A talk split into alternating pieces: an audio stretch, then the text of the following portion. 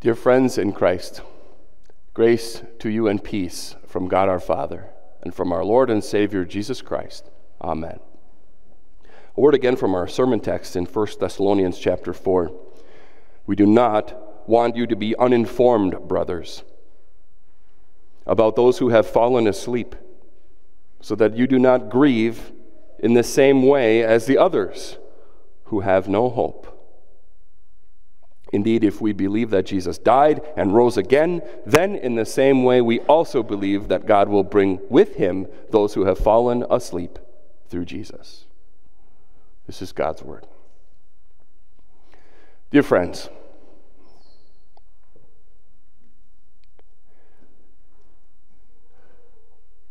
what is the thing without the thing that makes it the thing? What is Thanksgiving without giving thanks? I was going to say, what is Thanksgiving without the turkey? What is Thanksgiving without the football? What is Thanksgiving without the naps in front of the football? But then I realized, wait a minute, I'm talking to church people. They're going to know what the real reason is for thanks. What is Thanksgiving without giving thanks? Let me try it from the other side, things that we don't like so much, things that aren't so pleasant. What's a bee without the stinger? Well, I suppose it's just a big fly. What's an army without the arms? Or a battle without the battling? Or a war without the warring? I'm not sure what the answer is. Maybe a bunch of people running into each other and talking, giving hugs. Maybe it's a party. What's a knuckle sandwich without the knuckles? I suppose it's a sandwich. I don't know. Maybe it's delicious. But the question is, what is the incidental thing without the essential thing that makes it what it is? What is the bark without the bite? What's hype without what it's hyping? And I love thinking about this because St. Paul invites us to think about this today, about death. He invites us to think, what is death without its claim on the soul, on the person, even the body in eternity? What is death without the death? And that's a pretty nice thought, because if that's true, if death has been defeated, if it can't swallow us whole, if it can't keep us forever, if its claim on us is only momentary, and even then we don't ever really leave the side of the Lord of life, well, then it's a good thing to think about this last Sunday of the church year. It's a good thing to live and face God's judgment, just as it's a good thing to die and face God's judgment when you know God's judgment is sure, it's eternal, and it's incredible blessings and joy forever with the Lord. And so that's what today is about. We used to sing this hymn in the Lutheran hymnal from 1941. I wasn't around, but I was 9 when we moved away from this hymnal. Hymn 602 said, "It is not death to die, to leave this weary road, and midst the brotherhood on high, to be at home with God. It is not death to close the eye long dimmed by tears, and wake in glorious repose, to spend eternal years." So if you have any reservations or resignations at all about death's state in this world of sin, in your condition, well, St. Paul is here to tell you, one day Jesus Christ is going to come back and take you home and take you to be with him in life forever. Because in Christ, it is not death to die.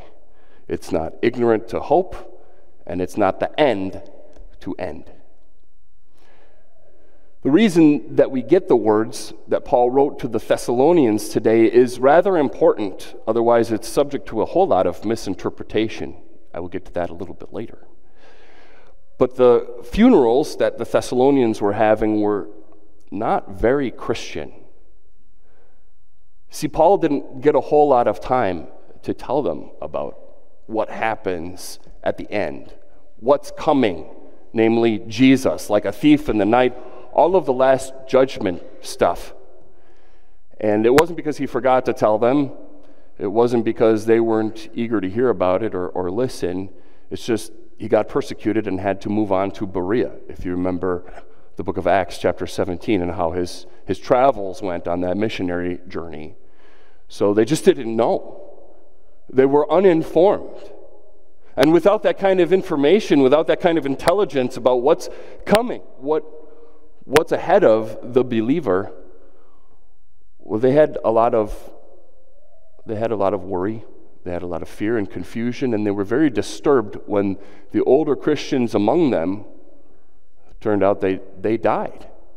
Wait, we thought Jesus rose from the dead. We thought there wasn't going to be any death anymore. We thought we were going to live forever. So what's going on? And St. Paul wrote these words so that they wouldn't have to sorrow like those who have no hope, grieve like the rest of men.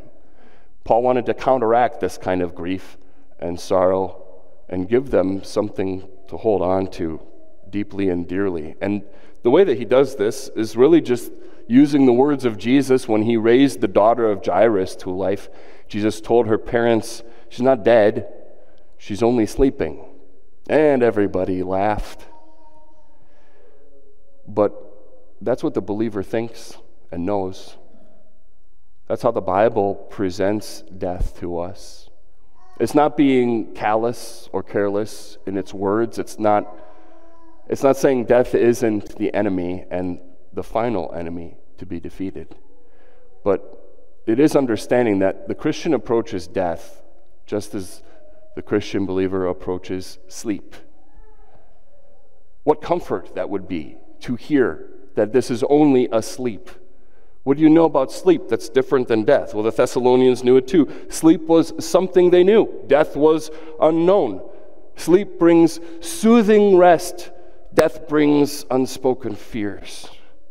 Sleep has an obvious waking point.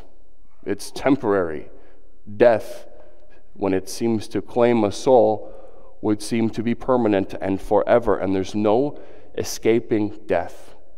You see what a blessing it would have been for the Thessalonians to hear what St. Paul had to write to them. And I want to show you that connection. He didn't want them to be ignorant, to not know, because what would happen if he told them something they didn't know, especially about life and death? It would bring them hope. It would bring them comfort. It would bring peace to their souls. And that's true. That's true about every time Christians go back to the Bible and get new information. When our eyes and our ears are open to what God has to say, careful, you might get more comfort, you might get more peace, you might get more hope. This is a good thing. This is a good thing. And as you look back at the church year, I hope that this is the non-biblical hope. I hope that when you look back and you see these opportunities that you've been given to hear God's word, perhaps at our 9 a.m. hour with adult Bible study, Sunday school.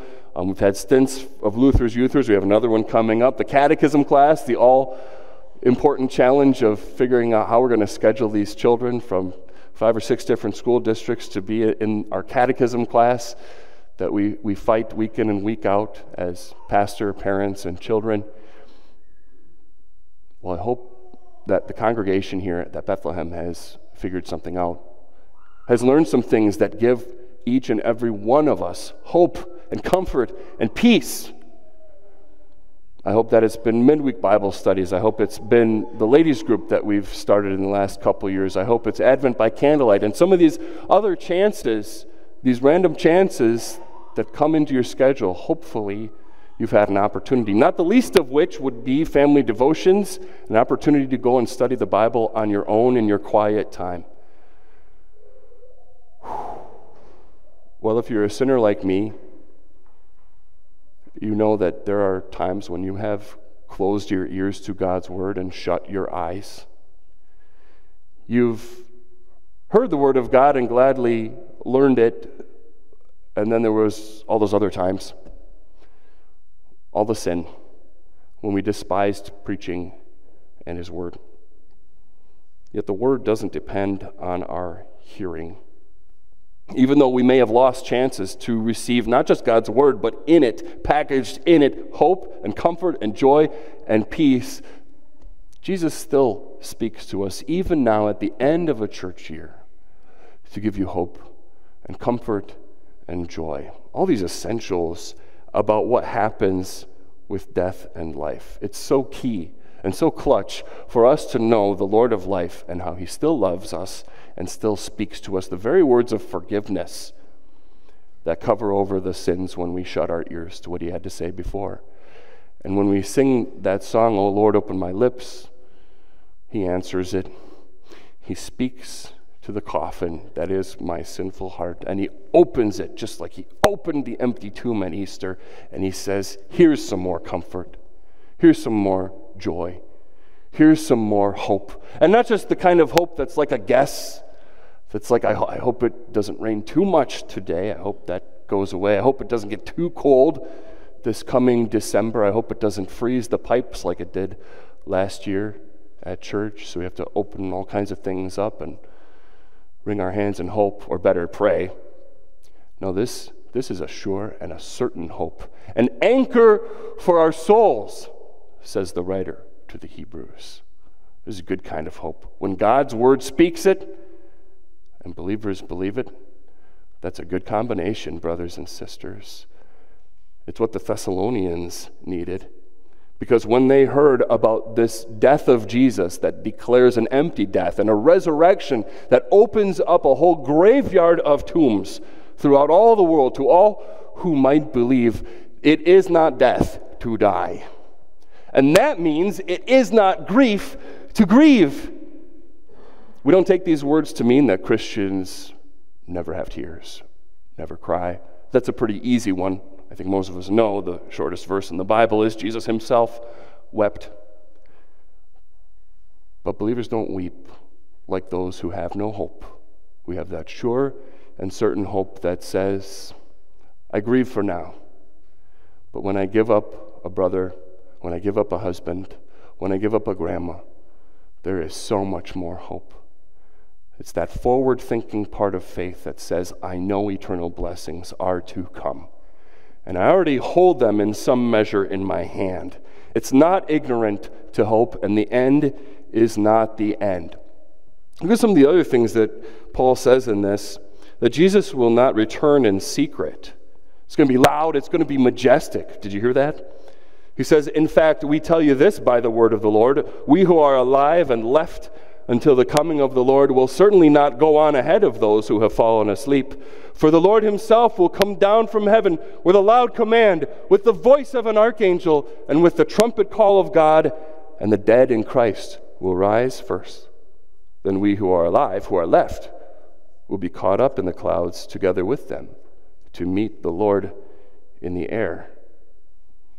At his coming, Jesus would first raise the dead, and then those who are alive would be taken with him forever. You might say caught up or even raptured. That's the word. If the Thessalonians were nervous about the dead who went ahead of them, they were assured of safety, and eternal safety at that, in the end. Well, you think the angels at Christmas or something, when they wow the shepherds with this great cohort that calls out and praises God and glorifies his name, that's the Gloria that we often sing towards the beginning of our services. If you thought that was intimidating as the shepherds cowered at night and quaked with fear, think about it when it's multiplied times 100 with the captain and king at their head, Jesus Christ himself, to come and say to believers, the end is not the end. In fact, heavenly blessings and joys are continuous, they're perpetual, they're uninterrupted, and they are only the beginning. That's right, losing a sister, losing a friend, losing someone close to you is only the beginning, especially for them. They got a chance to go ahead of you. And that's really all he's saying with the word for getting caught up in the air. Now, to handle a popular interpretation of this, some say, well, based on what we just read, it's the believers who are going to get caught up in heaven And then maybe there will be 7 years of tribulation while the unbelievers are here. They get those extra years of a time of grace to repent, and then Jesus will come back. Or maybe 1,000 years after that, Jesus will come back. Or maybe there's multiple returns of Jesus, or maybe there's a silent coming of Jesus. People get pretty mythic about this kind of thing. It's pretty nice to be a millennialist Lutheran, because, and I know this is sort of primping the Lutheran faith, but I really believe that it's reading the Bible off the page, reading the Word of God and saying, look, we don't have to map out all the details. It's okay to sometimes not understand the mysterious return of God. There are some great blessings in chasing this stuff, but we also don't have to put our interpretation into it and make more out of it than it really is. Once there was a church where this happened. There was a group of believers who were, some were post-millennial and some were pre-millennial. I'll let you look that up later if you're not sure what that means. I've already alluded to it.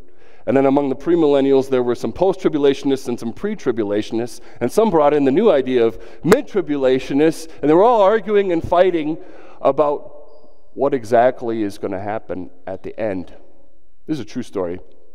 And then in the corner, there was a believer and his friend who were talking to each other. The friend also happened to be my friend.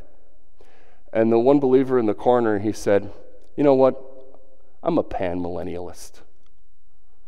And his friend, who was also my friend, turned to that person with a quizzical look and then braced himself for yet another interpretation of what's coming at the end. He said, I believe that I'm a pan-millennialist. I believe that it's all going to pan out in the end. So just trust in Jesus Christ. That's pretty good, because if you look at this, if you look very carefully in context, who is left behind? It doesn't say anything about unbelievers in this text. Just believers who have not yet died are left behind. And believers who have already died, they'll get a chance to go first. There's no cutting in line. That's all. But no matter who you are, trusting in Jesus, it is all going to pan out. That's not half bad. In fact, it's pretty good when you think about it this way. What's death without the death? Well, it's kind of like a graveyard without any unmarked bodies. It's like a specially marked tomb that was supposed to have this great teacher who failed, but instead it was empty. And he was far more than a great teacher. He was the Savior and the firstborn of the resurrection and the ruler of the kings of the earth, the God of all and the Son of Man of Daniel 7, the one who receives the kingdom according to his human nature in time at his exaltation, the one who lived and loved perfectly because he lived perfectly. And then he died innocently on your behalf, and then was raised and still is raised in your hearts with this truth, that the end is not the end, that grief is not grief, and it is not death to die. May that be the sure and certain hope and anchor of your souls today and always. In Jesus' name, amen. Please stand.